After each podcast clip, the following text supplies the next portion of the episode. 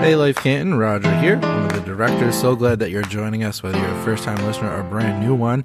If you're a first time listener, I would encourage you uh, to do two things. First of all, uh, we believe that you belong. We want to get you plugged in. So fill out a Connect card on our Church Center app or our online website so we can get you plugged in, connected to the community. Second, if you are brand new, I would encourage you to go back and listen to last week's message. We talked about our annual celebration where we discuss some of the ways that we've seen God moving in this community and the ways that He will continue to move.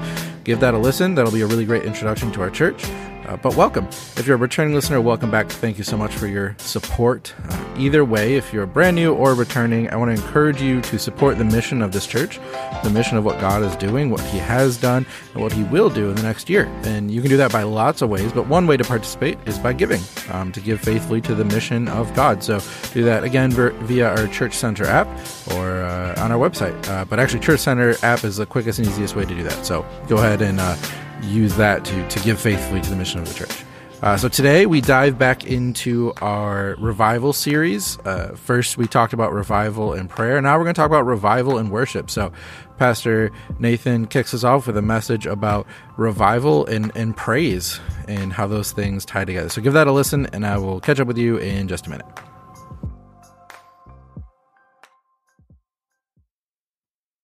Can take a seat.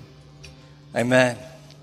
I'm glad you're here. My name is Nathan, and um, I'm one of the pastors here, and, and, I'm excited about this series that we've been in because I believe that God is here and that you're going to encounter Him in a new and powerful way. So I can't wait uh, to see how God moves near the end of our gathering as we continue to see uh, Him change us from the inside out. If you're new here, I'd love to know about it. I know that last week I actually got a chance to talk to quite a few people who were new for the very first time. And man, if you're new, we want to partner with you in what God is doing. We want you to get into groups. We want you to move forward in the life journey. But most importantly, we want you to know that you belong, no matter how you walked in here you belong. One of the ways you can let us know and help you with that journey is by filling out a connect card, just like Franz said earlier. Um, is talking about our church center app, but this is a way that you can let us know that you're here. If you're like apps, phones, not my thing. Go out to the welcome center afterwards. Someone would love to talk to you and give you a chance to help you fill that out as you are uh, then able to access all the things that are going on in our church. We're in a series on revival. And revival is a, is a wonderful term. I'll tell you what that means in just a moment. But we're really just transitioning into a new moment in our church, a revival of what God has in store for us. And so I, I want you to know that today we're moving from a time of prayer and fasting to a time of worship. And uh, what, what, what does that mean? I'll tell you in just a moment. What is revival? Revival is the restoration of the church itself to a vital and fervent relationship with God. Let me say that again. Revival definition is the restoration, the restoring of something in the church to a vital and fervent relationship with God. What does vital mean? Well, vital means you have to have it. You have to have it to have health, to have life, to produce. And what we've been doing as we've been praying for 21 days, we prayed and fasted, is focusing on that connection with God.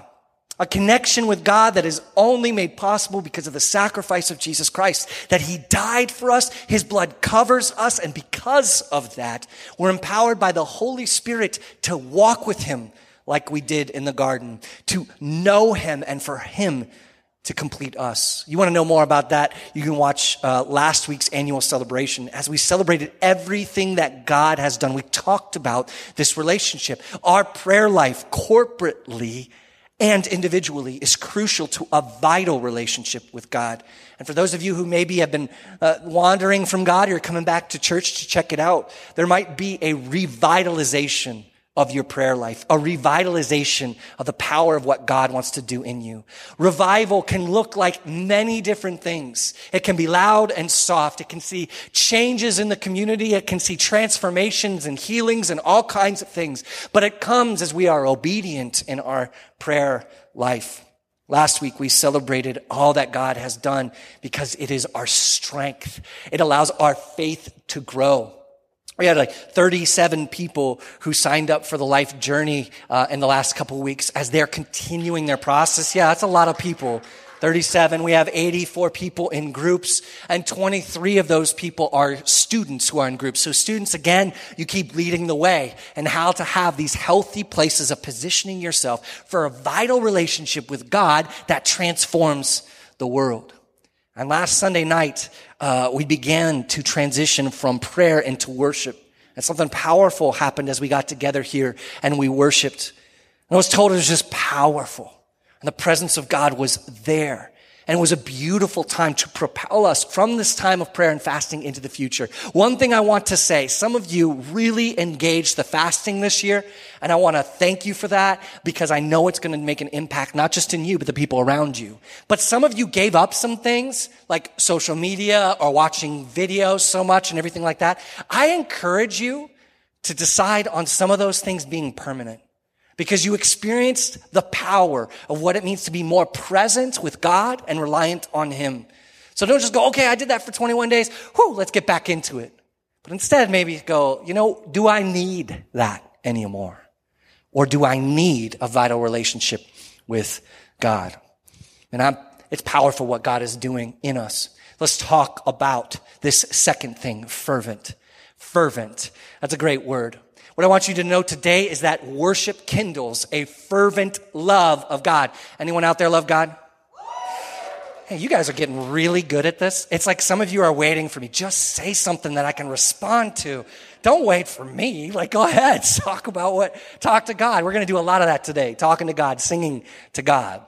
What does fervent mean? Fervent is not a word we use um, often, but fervent means to display, to show passionate intensity. Man, I love passionate intensity. That's like my jam. I'm an intense person. But it, worshiping is a fervent display. It is a passionate, intense display of love for God. Passionate and intense display. That means people can see it. Now that can look a lot of different ways. It could look like being quiet and crying or, or bowing or being on your face. It could be uh, like some of you out here I love who are, who are just loud and get excited and shout. It can be all of those things. And it should be. Now what I know is that many of us know how to be fervent. Whether it's at our kids' sports games or uh, at the sports ball you practice and that kind of thing. Uh, no, at, at our football, we know how to be passionate and intense. Some of us know how to be passionate and intense about politics, but not about Jesus. You let that sink in for just a moment. It is about looking at how you display what comes in the heart, comes out of the mouth. Are we passionate in the same level of intensity? Am I telling you not to be intense in a sports game? No, I'm not saying that. But you should be more so intense about God than something that really doesn't matter. I don't invite people over to my house uh, to watch OSU football because my passionate intensity is a little much. All right? I'm just gonna let you know. I love the also passionate intensity I see in musicians. You ever seen that where somebody who's not just getting the job done, but they are so in tune with what they're doing and there's a passion. I love watching students as you perfect your craft, as you get better and better at it. Um, you know, as you, as you start off kind of fumbling and all that, but you get to this point where it turns and there's this passionate intensity about what you're doing when you're feeling it. Man, students, that's amazing. I've been uh, learning how to play uh, guitar for about eight, months. And there are a few moments where I get to just sit in that moment where I'm just playing and enjoying that moment. But it takes practice to get to that point to have that proficiency. And some of us, we're going to learn how to become a little more proficient, a little more challenged by the way we worship so that we can display passionate intensity. You know, we are made to be passionate people, fervent people. That's how we're designed. We're designed to have joy and wonder and excitement. And I pray that that shows up in our lives, especially in your marriage. I would love to see passionate intensity in your marriage as you love your family and you love your spouse to do that and display it and to show it, to get excited about it and to be a little, little funny with it, to be shameless in your love for your spouse is something that glorifies God. So what is today about? This new series as we're moving from prayer into worship is about revival and increasing our fervency. So how do we kindle this flame? How do we give oxygen to it? How do we let it grow, both individually and corporately? I want to take you to the last psalm in the Bible, Psalm 150, verse 1. The psalm in the Bible often were poems and actual songs that were sung for millennia. And this one here today is one that we will sing as well at the end. But starts off with this. Praise the Lord. That would be your, your, your chance to do that. Right? We'll try that again. Okay, we'll try that again. Ready? Praise the Lord. All right. Do you know what that word is? Hallelujah.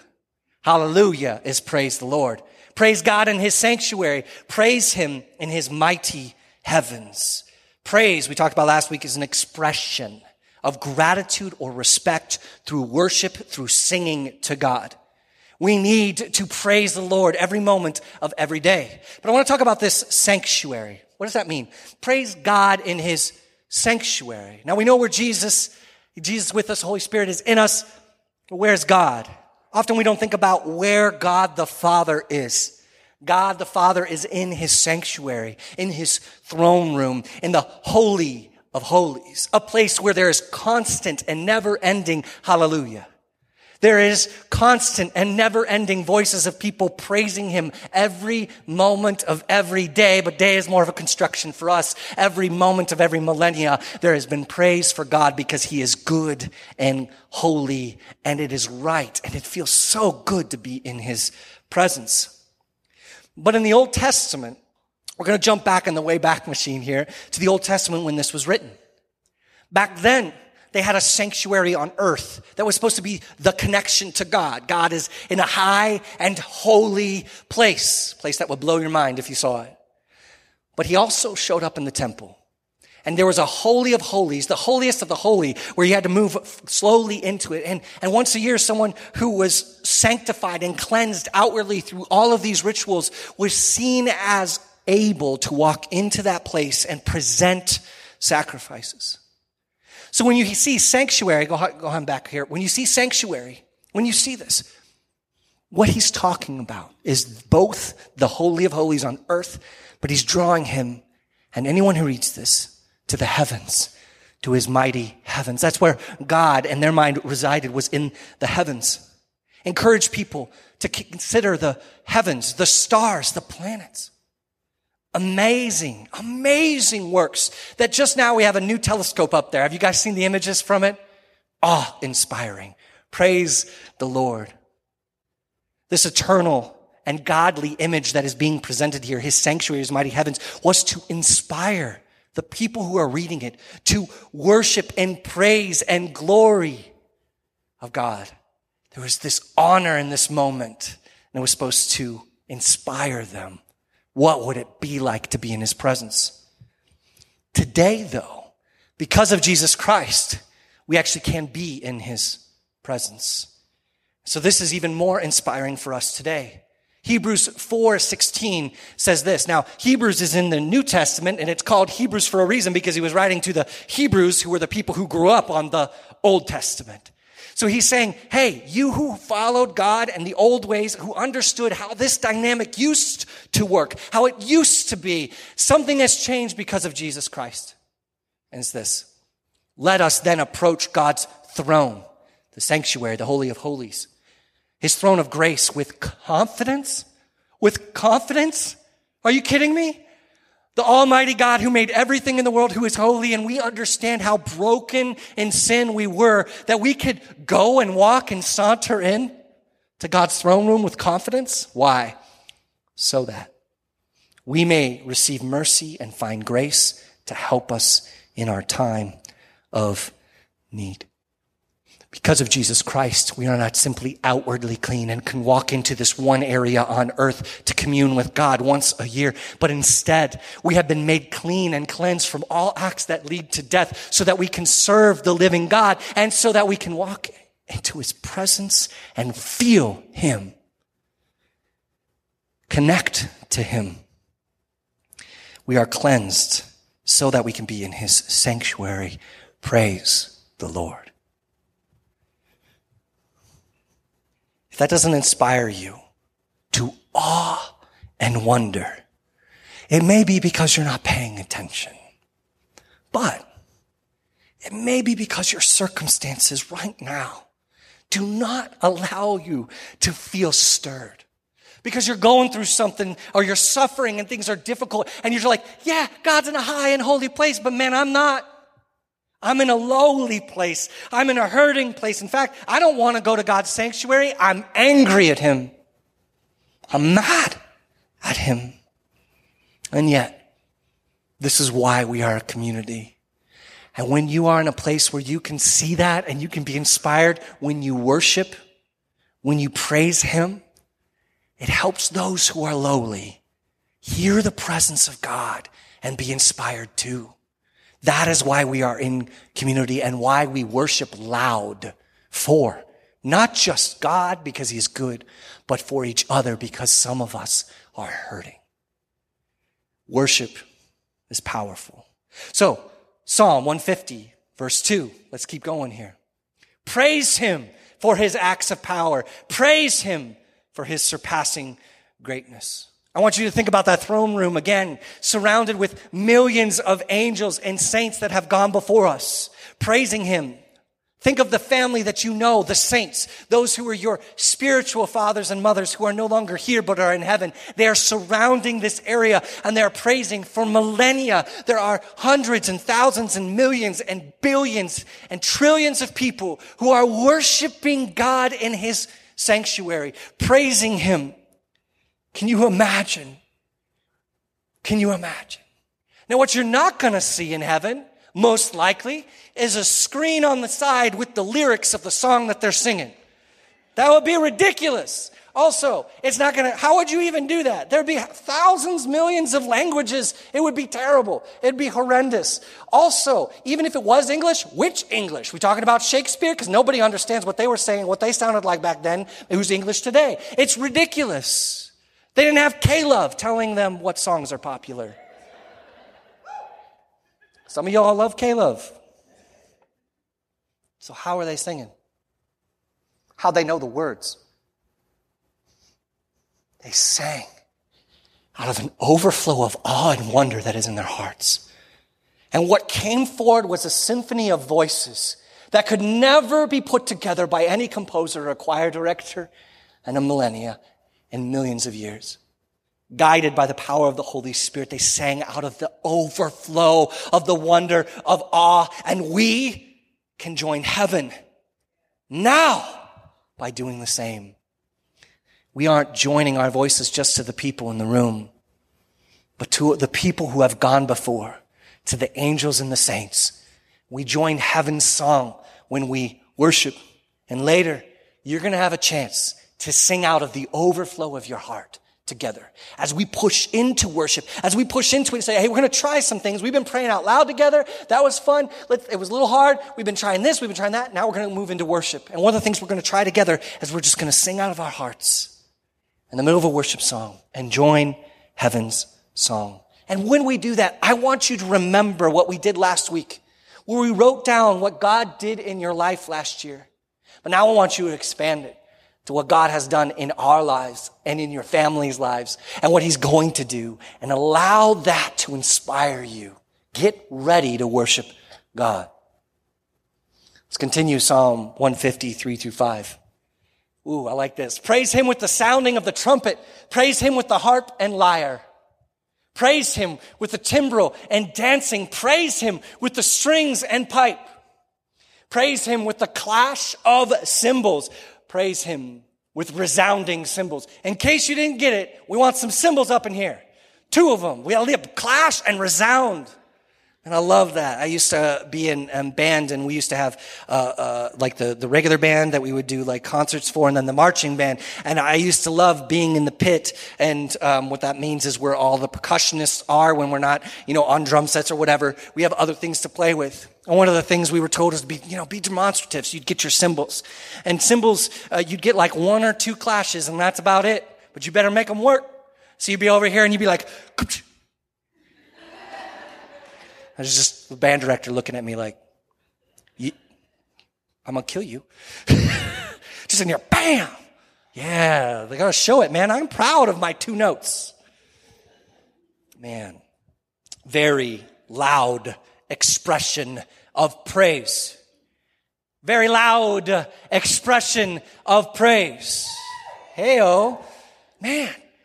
We, do you know we have permission to do that? I'm to speak to the white folks in the room. I love you. I love you. I love you. I am you. Believe me, sometimes we need to learn how to get loud. I know you know how to. I hear you talking in the lobby. Y'all loud. But in here, all of a sudden, we get real quiet. Man, God is worthy of our loudness. He's worthy of our contemplation, of course. He's worthy of laying on our face and weeping, but he is also worthy of our joy and loud celebration. So there was a word that we won't have to go back to it, but it said timbrel. And you're like, what, what is a timbrel? That's a tambourine. That's a tambourine, man. And uh, I was at a previous church, and we uh, we had just a, a, crazy group of people, and the worship there was fire, and it was crazy, and, and it, was, it was just fun. But uh, there was, was one lady who came in. She was an older lady who came in, and she she came in there with her tambourine, and she sat behind me, and she in, in partake she partook in worship. Uh, and uh, one thing she didn't have, which surprised me, was rhythm. Somebody here like, mm, and I'm like, okay, you know this, and it's not on the ones and the twos or the threes and the fours. It's somewhere else. It's in the stratosphere. Never on beat. I watch people around and there's people cringing and people like, like oh, geez, look this. And I just got a big old smile on my face. Because there is just so much freedom and joy in her worship. Man, if a child did the same thing, what would we all be doing? Oh, bless their heart. They love Jesus. Man, look at that. That's so great. They'd be, we'd be inspired. So what age does it stop being inspirational? You tell me. Somehow when we get adults, we'll be like, oh, adults should know better. Don't you know that that's, that's, that's making people uncomfortable and it's offbeat and I'm already struggling to clap anyways. Now I can't because there's some kind of tambourine and she's getting excited. I don't know what I'm thinking, right? She's worshiping God. Children teach us, don't they? They teach us. This last Christmas Eve, uh, we, we, you know, we're, we're in the middle of sickness and all that, and we do our candlelit service. And, and this year, because of sickness, my, my family couldn't come, and it was just me here. And that was really sad. And a lot, I know everyone's got some kind of story of like how this season has taken things from them. And so I was like, oh, I can't, oh man, this sucks. This is terrible. We're going through it. Some hard things were happening. We felt isolated and we couldn't even be here to do this as a family. And so I was like, okay, I went up to Bridget. I said, Bridget, I need to take some candles home. And so I did. And we sat down um, on Christmas Eve in front of our beautiful tree that is covered with ornaments and and we, we got out our little scene of the manger and I put a little tea light, a candle in there and we all sat around and we read scripture. And then I, and then I got to have them light the candles, which one of them is three years old. So I was like, we still have a house. Don't worry. Nothing burnt down. But to see them in this moment holding candles and really honestly, everything else around Christmas was bad. It just didn't go right. And we were feeling heavy, my wife and I, and we were sad. We had this moment of quietness and we had the candles and we, we put on a, a playlist and we sang Silent Night, just like we did in here. It was beautiful. It was the next song, Christmas song came on. I can't remember what it was. My youngest daughter was like, okay, it's time to dance. And we're like, what? she just blew out her candle and they got up and they just danced. They just danced. During our prayer nights, we've been watching children dance and sing and worship. And in some ways, we need to remember them and let them inspire us that we should have that same sense of abandon, that same sense of joy, that we shouldn't be confined in how we worship God, but we should praise Him, freedom to worship, overflow of joy. And students, as I've been thinking about this this week, as you're becoming an adult. As you're kind of figuring that out and there's push and pull and mistakes are made and you're finding your way. Students, I want you to know that what I don't want for you is for you to look at adults who maybe have gotten broken or pain on the way And, and to say, I got to look like them when I worship, and I don't know if I can be joyful. I want you to lead us. I want you to be unashamed, to dance in the presence of God. And I know that's probably the hardest thing for you right now as you're trying to figure out how everybody else feels about you. But you need to know who God says you are. And you need to know that you get to be in His presence. When God doesn't care what other people think about you. He loves you. And that joy is your strength. Parents, show your kids what it means to worship God so that when they see you struggling or in pain, they also see your praise with fervent adoration and abandon and reliance. As you magnify God, and what I mean by that, as you make him a little bit closer to his actual bigness in your mind as you remember and recalibrate yourself, God is bigger, bigger, bigger, bigger. And you'll never get to see how big God truly is. Not, you can't even comprehend it. Even in heaven, I think you'll still be exploring how deep and wide and high and long is the love of Jesus Christ for his people. But as you magnify God, your faith grows, and so do those around you. So I want to get to the most important verse. This is the last verse in this book. Psalm 150 verse 6. This is the last thing said. 150. 150 songs. And these are the last words. Let everything that has breath praise the Lord. One more time again, praise the Lord. So everything that has breath, hallelujah, hallelujah. I'd add a third one if it was me writing it. Hallelujah, hallelujah, hallelujah. Amen. Let's talk about breath. Let's talk about this word. That's a good word. Ruach in Hebrew is breath. It's the Spirit of God. In the Old Testament, it's talking about the breath of God. And the Spirit of God is the very thing that God breathed into Adam's body and to give him life. Oh, this is a powerful concept. You need to get this. Adam's breath from the moment his chest never moved. He was made from dust, and dust he would return to, but for the time that he was alive, God gave him his breath, and his lungs started moving. And from that moving on, Adam's breath was borrowed from the ultimate powerful breath of God for a purpose. One of those songs I love that's older, it says, It's your breath, God, in my lungs. So I'll pour out my praise. Ruach itself is an imitation, an onomatopoeia, if, if it, as it were, of breathing. Ruach. It's a reminder that every breath is God's. What I want us to do just for a moment, I just want you to pay attention to your breathing. Breathe it in. Big breath. And then breathe out. Oh, I could spend hours telling you about what that simple, life-giving breath did for you. Breathe it in again. Breathe it out again. Power of what God is doing. So much of the fruit of our breath, what comes out, what is poured out, the utterance of our mouth is at minimum missing the point of our breath and at maximum blasphemy. You see, with the very breath that God has poured into our lungs, we criticize and slander and gossip. We curse, we whine, and we speak lies. You know that the breath in your lungs is borrowed. Does that change the way you spend it? Makes me think of our vision. Reclaim your identity in Jesus. Your breath belongs to God. Reclaim how you use it. Use it to praise and worship Him. Don't be shy. Pour it out. It's what you were made from. If then our identity is breath bearers. That would mean that everyone else is breath. Every human's breath is sacred. So that's the second half of our vision. Bear the torch of Christ's justice and love.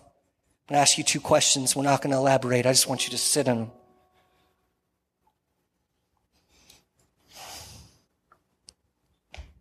Do we see the breath of our black and brown men who are saying, I cannot breathe.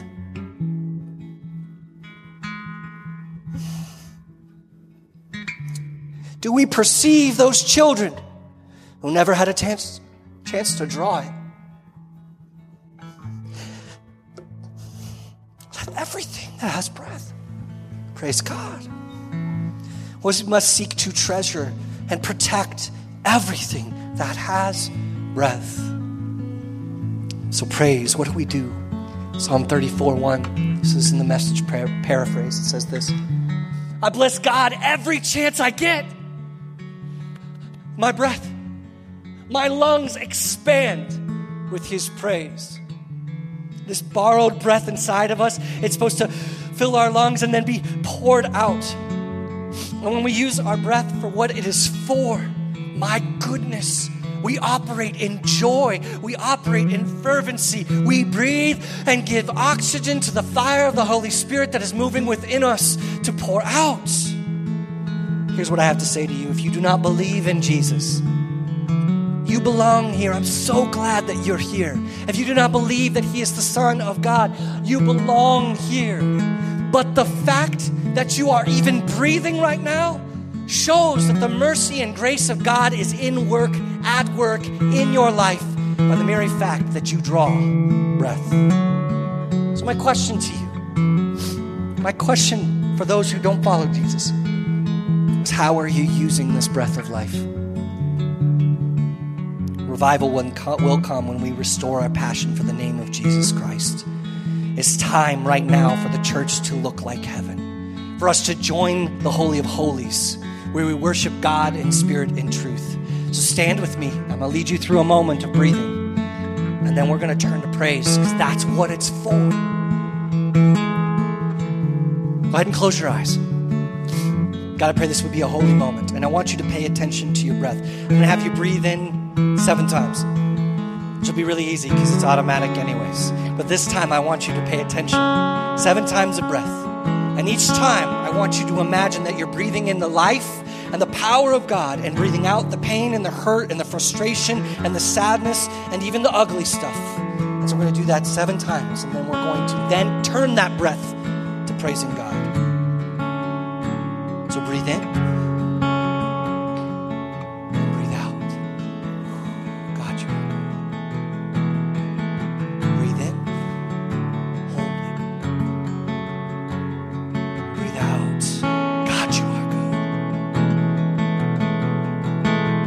Time, I want you to breathe in. When you breathe out, I want you to pour some praise out.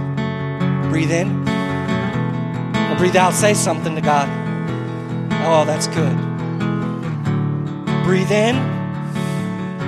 And breathe out your praise.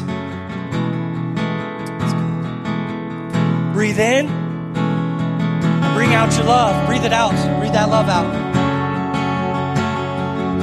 Breathe in I breathe out what you want to see God do. Breathe it out. Last time, I want you to breathe in. And this time, pour out your praise. Praise God for who He is.